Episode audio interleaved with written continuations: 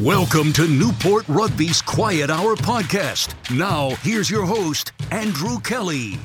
G'day and welcome to Newport Rugby's Quiet Hour. And today's match features Andrew Bean. How are you, Andy? Good. Very Thank you good. for joining. You. It's a pleasure to be here. Good. Give us a sense of where you fit in the history of Newport Rugby. When did you first play? How long did you play for? We started off, it was 1979 springtime, and we heard they had a game. The Aquidneck rugby team had a game up at uh, Freebody Park. There was a British ship that came in, a naval ship, and they were playing a team on there. So me and Jimmy Sheeky, well, this rugby thing, my brothers are playing. Let's go up there and watch this. We go, is that like the stuff on Wide World of Sports? You saw that uh, rugby league? Like, let's go see. So we went up there, and you know, we were football players. Watched the game. It was very intense. Loved it. Like this is the coolest thing. And I go, wow, they're shaking hands after the game because you know how American sports, you're like, ah, you know, you're the enemies. Like we uh, saw that. We said it was cool, and everyone's going, you want to come down to the uh, Brian Brew and have a drink up? And we're like, huh? And I was 17 years old, and I'm like, sure. Sign me up. So we went we went down there and we're at the drink up drinking. We're like, this is the greatest thing ever. And the British guy started singing. And I've never seen anything like it before. And we just were like amazed. I remember both both sitting there, we gotta play this game. This is awesome. And they're up there talking with us. And I go, God, you guys were just killing each other a little while ago. And now you're singing and everything. And both of us said, We're playing. And we immediately joined the team so you were there from the start. If you were there at 79, because Yes, when we 80 were. rolls around becomes Newport Rugby. Correct. They had a they had a couple matches or a match or two before then that we didn't see, and that was yeah. So I was there virtually right at the start. And so 79 through till when the boots Yeah, the boots came off. I believe 96, 97. I'm, I'm not, I think it was 96. I'm not sure. And uh, the body was just beat up. It just took a took its toll. well 20 years Yeah. takes its toll. what you know what happens to at the time i just was i was captain and you were taking over as captain. And uh, just to keep up with the young boys you were just training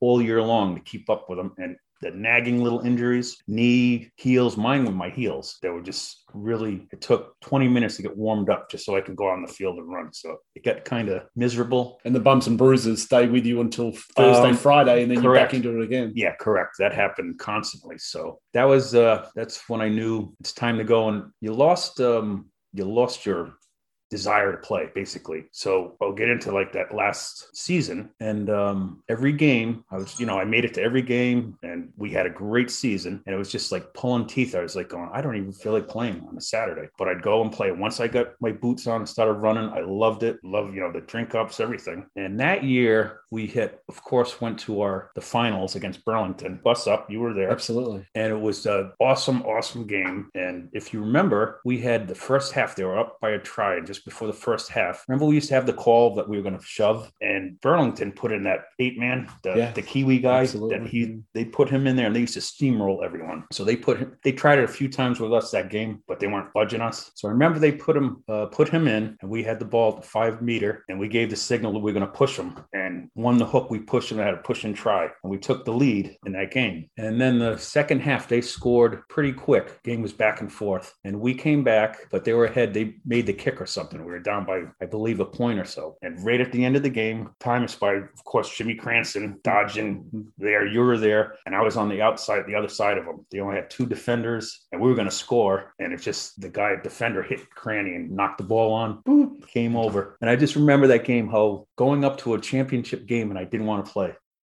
But once I got there and started playing, I freaking loved it and everything. And it was sad because I knew that was going to be, I thought that was going to be my last game because I just had, that was enough. And it was just that one more, one more little pass and we would have, you know, uh, won the championship. And if I remember right, Burlington went to the final four that year Yeah, they in the did. United States. So Yeah. that's how close we were. We had a we had a really good team at that time. So that was close to the end of my career. I'll, And, and I mean, what a way to go out too. That- Yeah, that- yeah. But was it a sense of somewhat relief, maybe, that you were leaving the game in good hands at that time, even though you wanted to be part of it? Absolutely, absolutely. There's yeah, it was. My body said time to go. Everything said time to go. That was it. Positions, back row, like flanker, Correct. correct. into hooker Yes. sometimes. Yes. And so obviously 20 years of that, like Correct. no, correct. no offense or maybe offense to backs, but at least 20 years playing in the backs and there's 20 years playing in the Oh, forwards. sure, sure. it's hard sure. labor Oh, there's no doubt in, about it. in the forwards. And actually, I started off when it was a Quidnick. I, they put me in at prop Oh, because wow. no one else was. Everyone was like going, "Oh, I'm this," and I'm. Everyone wanted to be a flanker. Everyone wanted to be this, and they're just like, and they put Jimmy Shiki. He goes, "You could be a hooker and you're a prop." So I played the first year to couple of years in my career at prop until we got other people, and then I moved to the back row. Played there for about four or five, four years or so, and I would go into the front row and help out here and there. What an apprenticeship, though. I think if you can pull that off. Yeah, and what it did, you learned so much. You know, instead of I learned what it was like to be a prop, and then learned you know everything in the front row, and then I was kind of like a utility player a lot, Mhm. as you were. That sometimes I filled in. I filled in at scrum half. I filled in at fly half. I filled in at center. You know, you played all these positions and. Which was critical here, where whether injuries or numbers, Correct. Oh, numbers were always you a just huge needed thing. body sometimes. Yeah, yeah, yeah. Numbers was always a huge thing for this club. And you So- mentioned a couple of times your good mate Jimmy Shiki. Tell Oh, yeah. me a little bit about him on and off the field. Uh, he, you know, he was a character. Yeah. He was the biggest character at all, and he was a tough, tough player. He he played. He didn't last a long time, probably about five years. He played steady, and then it was like pulling teeth to get him to play there. But uh, he was something else. Uh, one of the hardest players ever. This one game, uh, Bath was over here. Wow. Bath, the big English team, and they were at this international tournament in Boston, and they were visiting Newport, and they said, "Can you host us for a match?" I remember playing them, and we had uh, uh, Ned Corcoran, who was a phenomenal player. I don't know if you ever heard of him, but he Yeah. he he actually made it to the uh, the Eagles sevens team. That's how good of a player he was. But Sheik, we go in there, and I was playing prop at the time, and they had the the hooker was had all these caps for England, and he came in there and he just went butted Sheik in the face, you know, bloodied his nose, and Sheik just went. He goes, yeah, and he goes to me. He goes, it's worm time. And he went in there and we put our heads together and he went right after that. He went clunk. And that guy went, oh. And he just like, he had no teeth and he just like, it's on, right? And he did something to Sheik and Sheik let go and punched him in the face. And it was one of those games we just went, oh my gosh. And I, we had a good squad, but we, we really shouldn't have been on the field with, they were a very good team, but we scored. They, they, uh, they had wings that were just so fast and everything. But cheap shot at Ned Corcoran broke his jaw. Guy came around there. It was, he was a, the big number eight. And that was me and Sheik again. We're going, we're going to get that. And we just chased him everywhere around the field, stomped him, did everything. And we actually lost sight of the game playing rugby. We were just trying to damage them as much as possible. And I, I swear, and we did our damage, but we were getting damage done to Yeah. ourselves also. Welcome to Newport. And I think that's a, a, a trait that never disappeared. that Yeah. You always felt like you played a game against Newport, whether you Sure. won, lost, or drew. Yeah, because we uh, at that time we played a lot of international teams. Skill wise, we're outskilled, but they knew they played us all the time. They were just because we just tackled like fiends. Mm. You know, tackle, tackle, tackle. But getting back to Jimmy Sheeky, he went a funny story. We're in Ireland, 84. The bus, we were always chanting pub stop, pub stop, pub stop. And the uh, driver would go, Oh, you guys, I'm not stopping again. So we pulled over to a pub. We're in there having drinks and everything. There's a few locals in there. These, oh, boys, how you doing? And all of a sudden, and there's Sheik. He has a bun on talking with this other guy. And someone comes walking on. He goes, What are they saying? And I go, I don't know, but I just figured Sheekanese must be a form of Gaelic because those two understand each other and no one else can understand each other. They go, blah, blah, blah. They're, they're laughing and everything. And from there on, that term Sheekanese is a Oh, form so of that's where- Gaelic. That's where it stuck from. It was a little pub out of nowhere in the middle of the coun- middle of the countryside. Oh, yeah. God bless you if you can understand a word. Yeah, yeah, yeah. So that, yeah, he, and you know him. We had times where I think we were going to Portland. He was supposed to play, and he got he had a big bun on, and he didn't show up down the uh, the hall Oh. where the bus went there. And we just went drive to his house, and he's living off Broadway. And we actually went in there, like five or six of us went into his house, broke into the door. He's sitting there not going, and then we actually dragged him out of bed, took a bag, we stuffed clothes in it and everything. We dragged him in the bus, and he was so mad, gave up fighting. He was so freaking mad and hungover, and he got up there. People, we gave him a beer beforehand, and he played. He played actually well. And he goes, "Thank you for getting me." And that happened a few times. We had to drag him out of his house, so we just went and got him. And He wouldn't be the first you put rugby. yeah, but um, something like that where we're traveling to Portland, we rented a bus. And we had 14 players or something, and you know, probably like five people that weren't players that just came along for the ride. So we struggled with that, but that's why we had to do things like that. you And is worth at least two people if you're, Yes, if you're down to those numbers. and he yeah he had comes down he was awesome he was a good player And you're captain for how long ish do you think? uh back and forth. So my first captaincy was in '84 when our tour to Ireland. I was 23 years old. I was captain of the team. And one of the youngest, maybe. Yes, yes. And funny story. So we went to Ireland, and you know, back then it was just all prim and proper. You know, every went to Longford. I didn't know what to do. Got there, and then afterwards, there we have the little banquet and everything, and they want you to do speeches and everything. I'm like, what is all this stuff? And their president's up there, all you know, blah blah blah blah blah. And I'm like, going, I don't want to do this stuff. And I'd get up there and go, yeah, good game, uh, yeah, uh, great being over here, blah blah. And I'm like, oh, I didn't know I had to do this. And next thing you know, because I was a captain, I was like the leader of the tour, and I'm like, going, I'm like the youngest kid person here. Why am I doing this? We went to Terenure College for a game, and I had to negotiate for these guys. I talked to those Terenure College because they're a big time team. And we're just like, we have, we had a lot of players. We had 30 something players. We wanted to give people, we wanted to compete the Longford game and the Bandon game. We knew we couldn't compete in that game. So I went and talked to them. I go, we're just going to play a lot of our subs. And just, and they just plainly said, we're playing the win. That's it. You can do whatever you want. So we went out there. B side got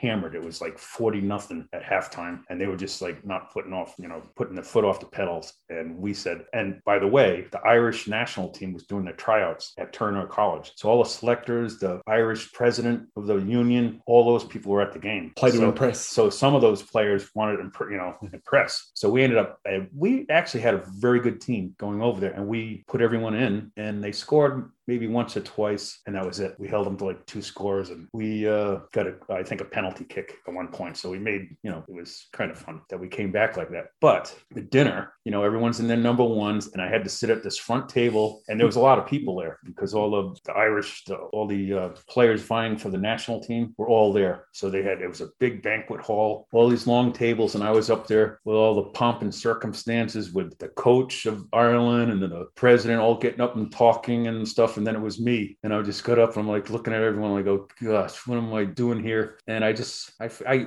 I forgot what i said but at one point i was picking on their food basically saying the food sucks here and so and so and beer's good but food sucks Little honesty. yeah yeah yeah And basically something like that so what an experience, though. it was unbelievable, um, quite the experience. And let me get to the games. Though. We played Longford first. Very, very tight match. We lost right at the very end. Really good game. Very funny stories, a drink up and everything. And then we played Terenure College and heard the uh, outcome of that. But our third game, Bandon, in which we stayed there for three days. And they billeted us, you know, half the team that we stayed. And there's a lot of funny stories to that too, because uh, I met with their captain, and his name was Frank O'Driscoll. He goes, "Oh, I'm going to billet you, you and someone else." And I had Tim Burns. I go, "Oh, Tim Burns will do." it." He goes, "Cool, cool. I'll billet you." And he brings us over, and next thing know, all right, where we going? And he goes, "Oh, sorry guys, I didn't have room in my apartment. You're staying with my parents."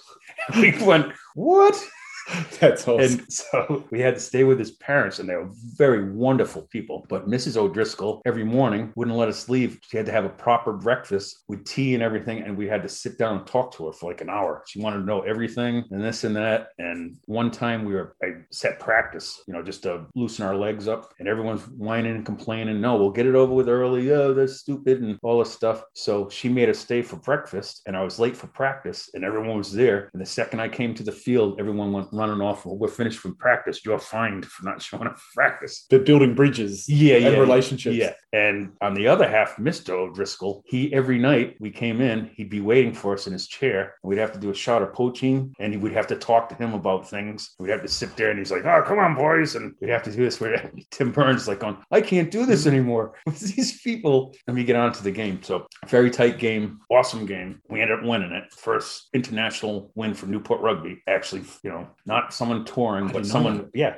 that was the first time we went over there, and it was awesome. Bandon is a little town. I think it's north of Kinsale, but uh, the whole town came out, so it was just like crowds of people, and we're just like, wow, what is what is this? Anyway, anyway, so they um we had our banquet afterwards. They had a big clubhouse, really nice. We did everything was awesome. Did everything up. We're sitting there going, all right, let's go to the bar and whatever. And all of a sudden, they had an operable wall. They opened up the door. There must have been forty girls there, and they had a disco, and we were just like going, this is awesome, and we just went charging in, dancing, having a heck of a time. And that's night speaks for itself. Everyone had a great time. So it all closed at 11 o'clock over there. So there was one guy that worked at the clubhouse. He goes, Oh, stay with us. And he had some friends there. So we just went hid in a corner. They closed it down. We stayed there. And we're just like, it was like 12, 1, and then it got to 1, and then it's 2 o'clock. And we're just like the guys like, oh, we gotta go, and we're just like, oh, both me, me and Bingo goes, think Mister Driscoll's asleep yet? And he's like, he's gotta be asleep now, and we're just like, oh, so we oh, we'll go too. We went home, and we're just like, oh, nice. All the lights are off. We go in there, and you hear, boys, where you been? He's in the dark in his oh. chair waiting for us, and we're just like, oh no! And then had to do the poitín. Bing was puking.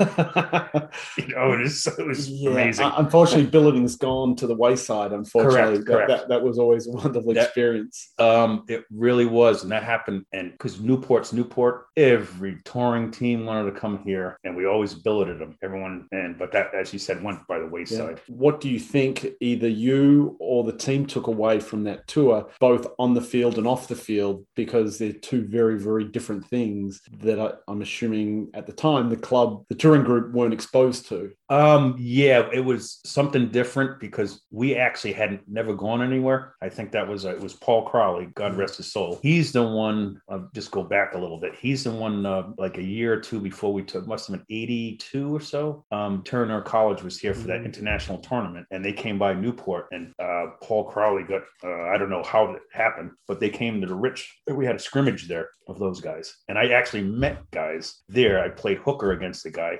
and we played against each other in Ireland. And he was Andy, and I and I like Brian, how are you? Because we went to the drink up and everything, and I knew a couple of the guys that we played against before. To answer that, we've never really went on a tour or anything, and we didn't expect. We didn't know what to expect. You know, just like what's what's going to happen over there and it was unbelievable experience um, how they treated us uh, with utmost res- you know with the yanks and utmost respect and they loved us because at that time there was no tips over there and we didn't know any better Dude, we, didn't, Yeah. we went to this first place. We got out of I um, Shannon or something.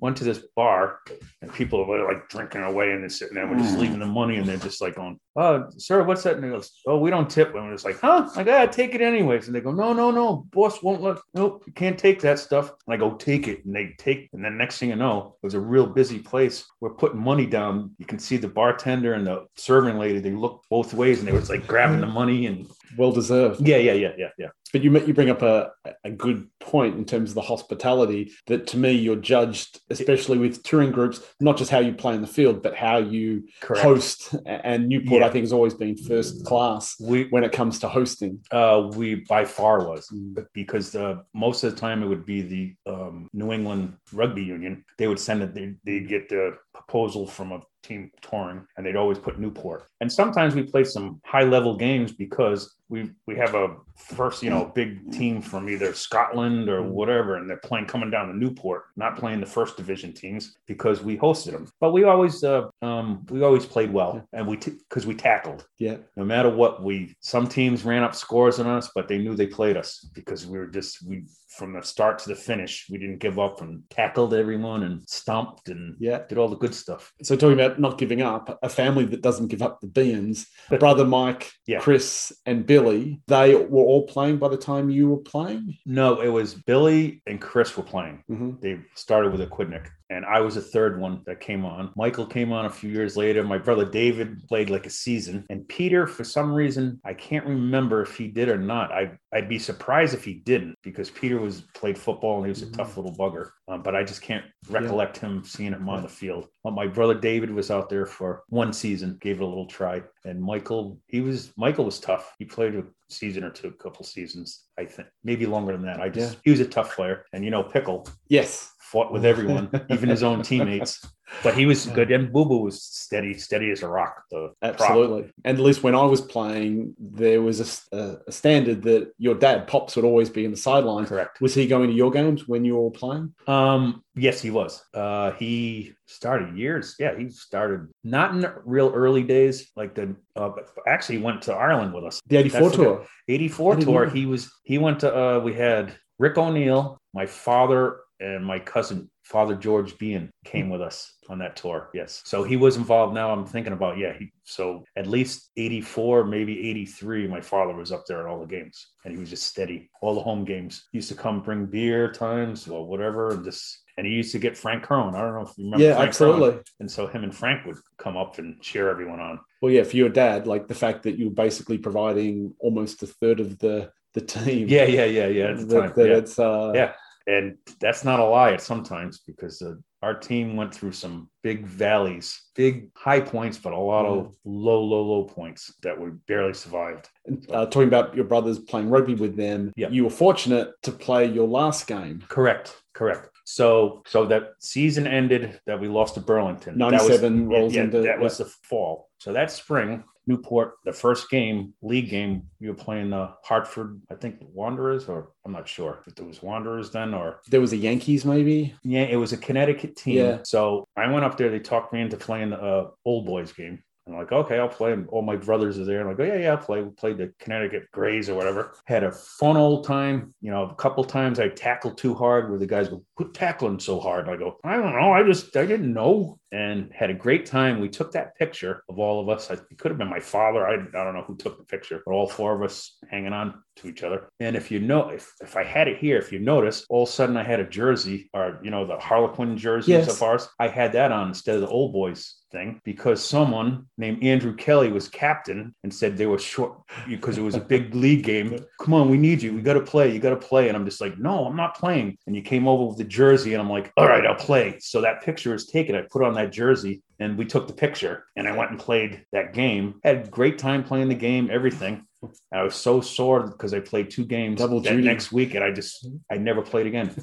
Sorry. Yeah, but they, uh, you know how many times people tried to get me to play, and basically it forced me. I didn't even show up to the field for two years for because every time I even I remember showing up there and they're like, "You have your boots and stuff." I would just turn around, get my truck, and and, and go. yeah, it's easier to do that than to say no. Yeah, yeah, yeah, yeah. So that was uh, that was end of my career there, and that was I was 36 years old and literally never played again. Never played rugby. Did you miss it? I missed it um, when I went back after two years when because people were still asking me like, "Oh, we got boots for you to play the B game," and I almost did a few times because I was feeling good then, and you know I was still in shape. I was uh, there was a few times where I was ready to go. And we know from uh, podcast number one with Doug O'Neill Yeah. of uh, your and his defection, let's call it, to yeah, yeah, Providence. correct. Tell us a little bit about the, the rationale behind that move. Sure. Well, we that happened. I think I was probably like 28. I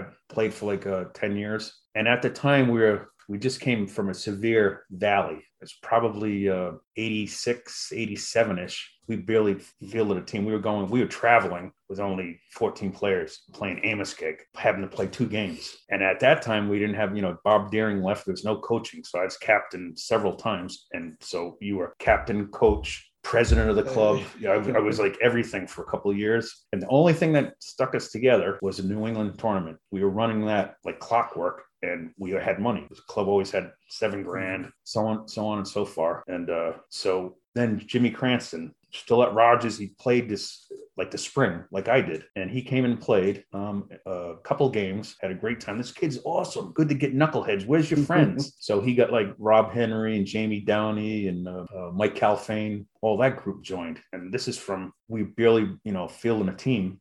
14 players and everyone's leaving and we uh one the year before he joined the season before he joined our team consisted of like six navy guys a couple coast guard guys and newport guys that you've that i i'd have to call everyone constantly to get people to come out and play but when he joined those guys all of a sudden there was an influx of the youngsters and so we traveled to um we were in boston we played uh I forget what team. Like an. MIT Charles Rugby. Yeah, yeah, it was something. Yeah. It was something like that. And we just had we had a uh, we won the game, but we had like Newport guys like Cupcakes and, and Cranny and those guys won the game for us. You know, they were hard hitting players, but we had some Newport players that were just there for no good reason.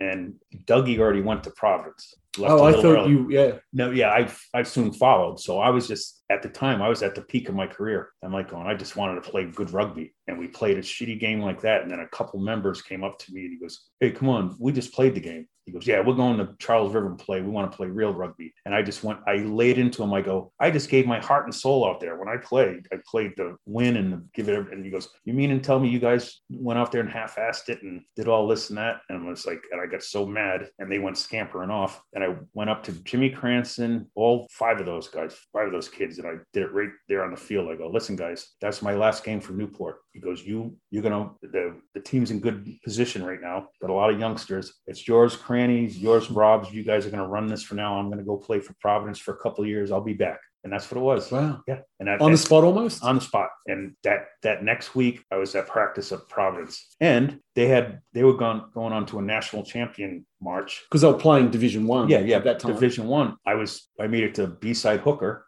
there, and it was like it was unbelievable. Great rugby, even the B side and stuff. And I eventually won the A side within that season, and I had really good time playing with them. Really high level of rugby played a lot of international teams high level traveled from deep you know our games were but you were traveling to philadelphia this new you know new york. You traveling a lot at the time and that's what and like practice. I mean i'd have to drive to the north side of providence for practice. I never missed a practice. Which is a long way away from Yeah, you, especially for a new correct, correct. And then our home game, I'd have to go to Providence, but uh, I liked it, and I played a few seasons there, and was very successful. But I heard the inklings of Newport kept on going. When you coming back? You said you're coming back, and I go, I, I go, I did what I wanted to accomplish. I won the position. I was playing first side up there, and I just said, "Sorry, guys, I'm going back to Newport." And that's when Mike Trainer came back Yeah. at the time as coach, and we took it to a whole nother level, you know, whole nother level. What did you miss while you were in Providence from Newport? I didn't miss a lot to tell you the Mm. truth because I I would come back on Saturdays from the game. I would just go to the drink up for a little while and I'd come back go to Newport. You know, like what's Mm. going on, you guys? So I kept on good contact. You know, they would used to play around. Oh, get out of here, you little traitor! And but you know they're just kidding me and stuff. But I didn't really miss much because the uh, the Providence guys took me on like a brother. You know, I made a lot of good. I still have a lot of good friends that I run into a lot. And Newport rugby can provide a lot, but when it comes to performance, just given the the, the population size we're pulling from, Correct. uh, that we would never get to that level. Mhm. And so, uh, well done on you by identifying that and like, okay, I want to go and test myself yeah, yeah, yeah. at yeah. the high level. Yeah. And I know that's what Doug was doing as well. Just Correct. Let, let's step seeing if you see, see if you could do it and um, you play with a team like that there's they had three sides. There was probably eight hookers Mm.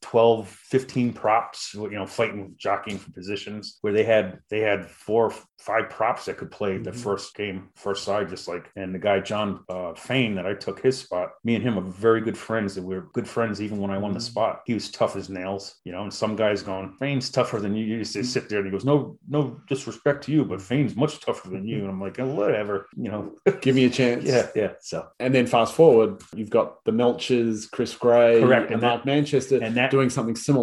Yeah, that yes. Boston. Oh yeah, when they did Boston, yes, Mm. correct. And uh, but they were our next new influx when those guys came along. Or were they before? I, I get mixed up sometimes. I think they were slightly with Cranny, like with all, Yeah, with yeah, all of yeah. that group coming Yeah, through, yeah, yeah. They, they were another. which was a watershed moment for the club. Yeah, yeah. And, I and- still funny story. I still remember having those guys at the Rich, and I was at the time I was captain, coach, Mm-hmm. everything. So we had the Gaudets and Chris Gray, and Mark and Melchi, all those guys, and you know, you know, Mike Gaudets can be a little lazy and stuff like this, and and they were mouth, and Chris Gray had a little mouth on him. I remember I'm like, oh, how am I going to handle these guys? These they're just disrupting practices, and I all of a sudden went, okay. One of them st- disrupts something, I go, all right, everyone down doing sprints fitness. and we just did fitness. And I go, anytime one of these guys talk, and then the other, his, their fellow players were going, shut the fuck, Yeah. Mm. and that got them pretty much disciplined. And, and they came a long way. When we they first were here, they were just like little juvenile delinquents, and they left as men. You know, they the dis- discipline within one year of rugby really helped those guys, and you know, created friendships that we have now. It's unbelievable. Yeah, and broadly, like discipline, especially as an adolescent, is hard to come by. Correct. But when you have your peers disciplining you, Oh yeah, yeah. Or you have people on the field that like, no, you can't do that. Uh, it was they thought they were tough guys at times, tough guys, and all of a sudden, yeah, wait till you play this guy, this opponent. He's a tough guy too, and Sit they, on your they soon and- learned like, hmm, this is a tough. Oh yeah, this is a tough game, and so they um, those guys learned a lot. It was a big moment for us, Newport, getting because that was a solid uh, Billy Gonzalez. Yeah, solid. That's what we got. Mark was very nifty. Chris Gray was great player, tackler, and everything. Mike and Chris, awesome. Melchi, yeah. and then you have uh, uh Speedy Gonzalez. That was unbelievable. Big Gone. Owen days gone, gone. Yeah, And so you've talked about the younger guys. You've talked about Shiki. Any other guys that stood out to you in your, especially in your early playing days? Oh, early. Well, yeah, we had uh, early playing days. Danny Ludwig, when he came along, we had a couple of years. We had a pretty good team. Um, Neil Galvin, the attorney, he played. He was playing scrum halfish, but uh, Danny just came out of college and played like first division soccer. He was like a great athlete, great kicker, and everything. And we had Dave Galvin. Dave and Danny Ludwig was playing outside center, but we had Harry Oakley, Yes. which was a fullback in high school, running back, yeah, and was um, a farm team baseball. He got recruited by professional baseball, great athlete, and Tim Champion. yeah. All these guys. Talk about good athletes. Yeah, yeah, we had a lot of good athletes. Uh, I'm- I know I'm missing some. Brian Moore. We had some really good athletes back then. I remember guys like that. But then at other points, there was a guy named John Graham that came along for a couple of years. I think he worked in the military or like or Raytheon or something. For he was transferred here. He was unbelievable. He's like six foot four, big big guy, a little bit of a wise ass. Could run, could kick. I mean, you never saw anyone punt the ball, and he was a smart, smart player. He was like, you got him like, oh, what?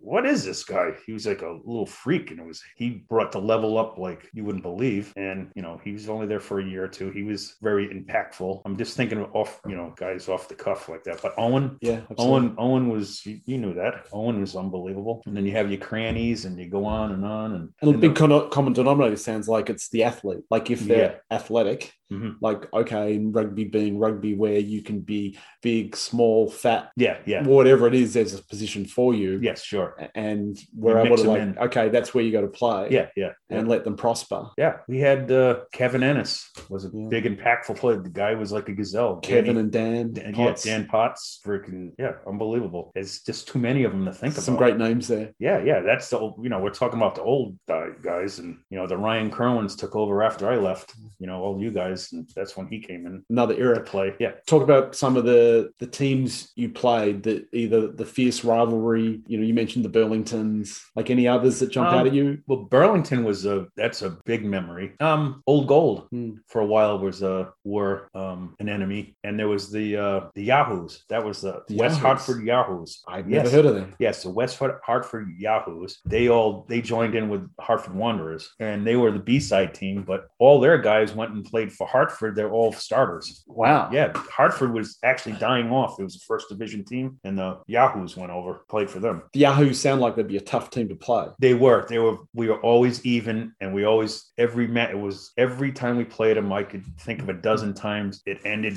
by a point or two Yeah. and fight, but they were good guys. They were just hard nosed guys. They were that was a good team. Amoskeag, I'd go down the line. Portland, we had our good matches with. Well, I guess playing for 20 years, you're going to see every team at their high Correct. and their low. oh, we did. Yeah. yeah, we saw all that. Or We you personally, just because you, you, Yeah. you were there for it all. Yeah. And our arch enemy was always Providence. We'd always play them at least once a year, not in the league because they were first division. And that was always a bloodbath. That was all stomping. Everything was included. Just stomp, stomp, stomp. And Big brother, little brother, that we're- Yeah. we're always trying Yeah. to knock off the big uh, brother. yeah, basically. And they never ran away with a game, even though they were they were a good first division team. Mhm. Every time we played them, it was just pretty close game Yeah. because we brought everything we could bear on them. You know. And you talked about Ireland 84 tour. Yeah. Any other tours that, that are memorable?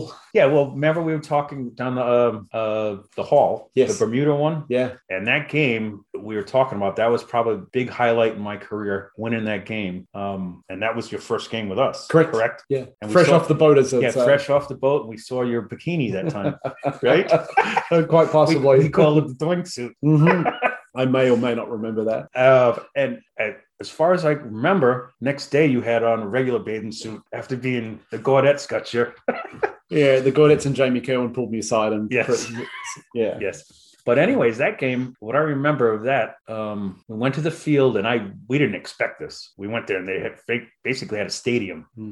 And they were all out there warming up and stuff. And they looked the rugby part, and they had a pretty big I team. mean, it's kind of a national team. Yeah. And so we're just like going, I could tell by the guys, um, everyone was nervous. And I'm just like going, this doesn't look too good. He goes, this is going to take a, like a big tackle. You're going to come off the gate with it. And it didn't look good. You could tell guys were nervous. And I'm just like, Jesus, I don't like the looks of this. And then Owen, Owen saw it too. I was talking to him. He goes, oh, he goes, come on. And he took over. He goes, I'm going to take the boys. Like, all right, I'm with you. And we went into that little, locker room thing, and he just got us all riled up, and we're sweating because it was hot in there, hot as hell, and that changed our demeanor Hmm. completely. And we from there we ran right out into the field and got ready to play and played and played fantastic game. But I always think about it. You look at the players we had. I mean, from Billy Gonzalez and the other side was Mike Vinkovich that had awesome speed. They didn't they didn't count on that. They were just like, holy Christ, they got wings that are uh, Billy Gonzalez. I don't even know what speed he was. He, no one ever Yeah. touched him. That that Billy,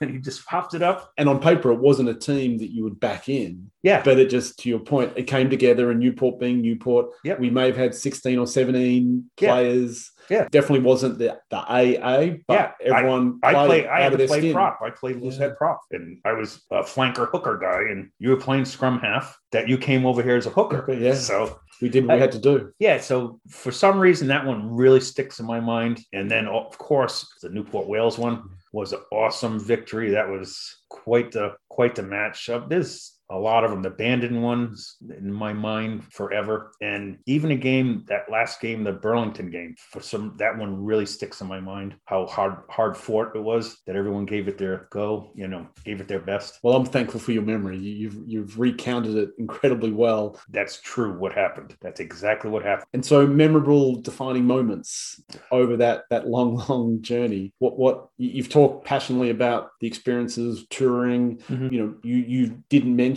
like let's say winning anything other than winning a game. Any any silver silverware that Good question. Well, I was with Providence. We won the New England tournament. A Down here? At, down here Yeah. in my home field. Um, that was pretty special. I uh, and I had Newport, of course, was running the tournament. I had all of our teammates, all Newport Mm. guys were cheering for us Mhm. to win the game, cheering for me. Um, that had, a really big. That was fun. Afterwards, going thank you to everyone, and it was that was very memorable. yeah. That was a big point. Newport, there's like too many. I think I just there's games just like that Newport Wales. That's some. They're the ones that I think of more Well- than anything. This Well, they're the ones that end up, I think, being more special because there's playing for championships, but you can only do that so often. Yeah, yeah. And it's those individual challenges that, that become memorable. Mhm. And I think a lot of it's to do with who you're playing with. Yeah, yeah, yeah. Oh, yeah, definitely. And funny, it, I was thinking about how the different people, it was just different eras. The say the Brian Moore, Tim Champion era, all that thing, and then it completely switched after Ireland '84. I mean,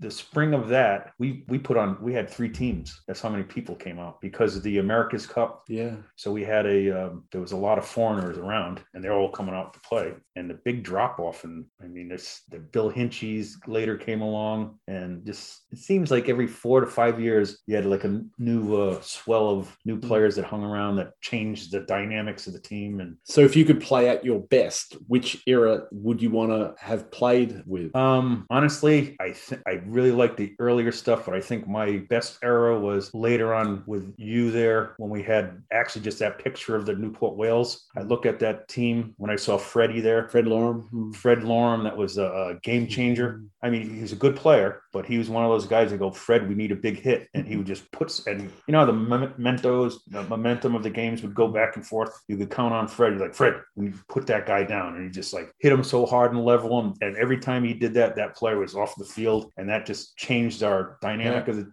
game.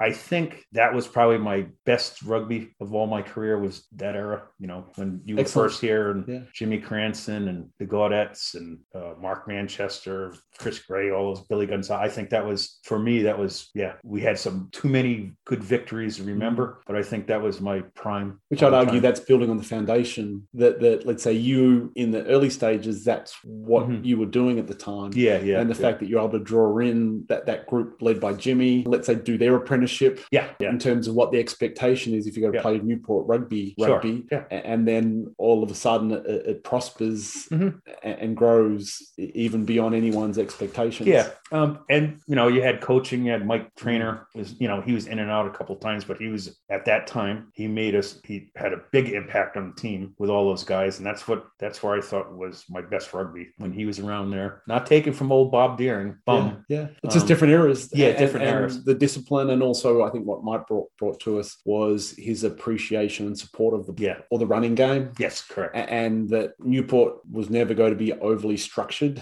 Mhm. in terms of like, here's our strategy. Yeah. Because back to the athletic Yeah. part of it, that if you're an athlete, like just get the ball in their hands and let them work their magic. Yes, that's all we could do. But because we're as Americans behind the ball a little bit compared to you playing But- any international. But made up for that in other Yeah, ways, correct, which correct. Uh, yeah. Yeah. even touring that we may not have performed well on the scoreboard, Mhm. but they always gave the Sure. compliment of like, wow, you, you guys hit hard, play hard. Yeah. You know, usually it's what that last 15, 20 minutes Yeah. of the game, whether it's been too much Guinness or, Mhm. or, or just not as skilled Mhm. that they pulled away. Yes, that's normally what happened. Yeah, it was fun. It And was still fun. is. Yes. And now I enjoy really going there and watching things. I enjoy it and throwing my two cents and everything. And coaching staff from Billy Hinchy, you know, afterwards and uh, Brian Moore. Mhm. It's been uh, pretty something. And uh, there's a lot of people uh, you think about with this club um, in those years of, say, Wick. Someone like Wick, you know, had some playing years, but he was instrumental as a president, keeping things together. You know, this guy like Timmy Burns, treasurer, all those guys had little parts, whether not on the field, but um, Dougie, when he wasn't playing so much anymore, he was involved, you know, the It's a team effort on yeah, and off the effort. field. Yeah, with everything. And that's what it is. Um, that's where I'm at nowadays. I'm just an old boy where how do I help money or, you know, just we go over to the uh, New England tournament and do all the cooking or whatever. And, you know, Well, yeah, I'll challenge you. You can't say just an old boy because I think that's a that's an essential part of the club. Um, no and we've heard. Jesse talk about it that of all the clubs he's played for, that's been one of the, the strongest things. And I see you and you are a foundation of the club Part. uh, based on when you started, but also how long you played and your continuation. Mhm. A- And, even the fact that you went to Providence and you came back and you may not have noticed it at the time, but you've lifted the level of rugby because of the experiences you've brought back. There's uh yes, there's truth to that, definitely. There's truth to that. And I'm not the only one. There's a lot of you know, a lot of people in this club, just like me, that are still here and uh still contributing as old boys. Agreed, but this is about you. So I Yeah, want to say thank you Yeah, for well, everything you've done. Yeah, well, you're well, club. you're welcome, and I'm not very good at stuff like that, accepting Yeah, well, anything like that. But Just yeah, I, it. I just yeah, I will. Um, I did it because I love of the game, Hmm. love the game, and which I never even thought of at the time. Yeah, I think back to where we talked earlier, watching that English game with Aquidneck did that, and watching the camaraderie and guys that were. I just was brought up that you're playing a game, they're the enemies, and they stay the enemies, and this game took it to another level. And so, what would your life have been like then without rugby? Good question. I don't know. Honestly, I don't know because that that took filled in a lot of time in my Mhm. life. I remember a story. Uh, I think it was Mike Trainer's second go at coaching, and he started this. Uh, they were meeting down the hall, and um, people would go there and give, you know, ask me to go down and speak to the guys about how rugby means to them. So I went down there and talked a little bit, and I go, you know, I looking at some of the guys, I go, you youngsters, you know, you know, give them the usual spiel, you know, leave everything out in the field type of thing. I go, you know, my wife and daughter used to come to all the games, and I'm looking at you guys. I go, I think my daughter knows more about rugby than half this team right now because you guys are just athletes. You don't really know the game, but she was up there so many times, just and Leslie also so many times just watching and hanging out with year after year that I played, you know, season after season, sticking with me. Supporting that passion. Yeah, yes, yes. So that helped a lot. I had a very uh, supportive family. absolutely. So that helped. That helped me through everything. And quite honestly, a big part of the the podcast is to to tell some of those stories to reinforce to the current players and the future players Yeah. what Newport rugby is about, what makes it tick, where it started, Mhm. and quite honestly, the expectation that as old boys we have on them Yeah. to to continue because I know we're going through a, rough spot at the moment where we haven't played for a year Uh, and, and it's yeah. going to be a time where people are going to be out back on the field. I've got no question that Newport will be back as strong as others. A lot of clubs won't. That will be the death knell, and it's how we respond and rebound right now. Agreed. I've had a lot of conversations with people, and we're a little leery of. We know that probably half of the New England, half the teams aren't going to even come back. Um, and but as old boys, the group I've talked to, and there's there's no way Newport's failing. We'll do anything in our power to keep this club going and afloat. Whether we have to bring in players, retired players, get out there. you know, one way or the other, Newport's going to be there when the season opens again. We're going to be there and playing Good. and being and and be competitive. Yes, no doubt about it. Well, excellent final words, Andy. Cheers. Thanks for joining the Cheers, brother. Thank you very much. Well done. It was awesome. Well played, right. Well played. Yeah. Thanks for listening to the Newport Rugby Quiet Hour podcast. And if you haven't already, please check out other podcasts in the series featuring club legend Doug O'Neill, Coach Mike Trainer, and one of the best players to grace our Fort Adams fields, Jesse McRae. To hear future episodes, please download and subscribe to Newport Rugby Quiet Hour at Apple Podcasts and Amazon Music. Until next time, cheers to Newport Rugby. You've been listening to Newport Rugby's Quiet Hour podcast. For more information on Newport Rugby, visit newportrugby.com.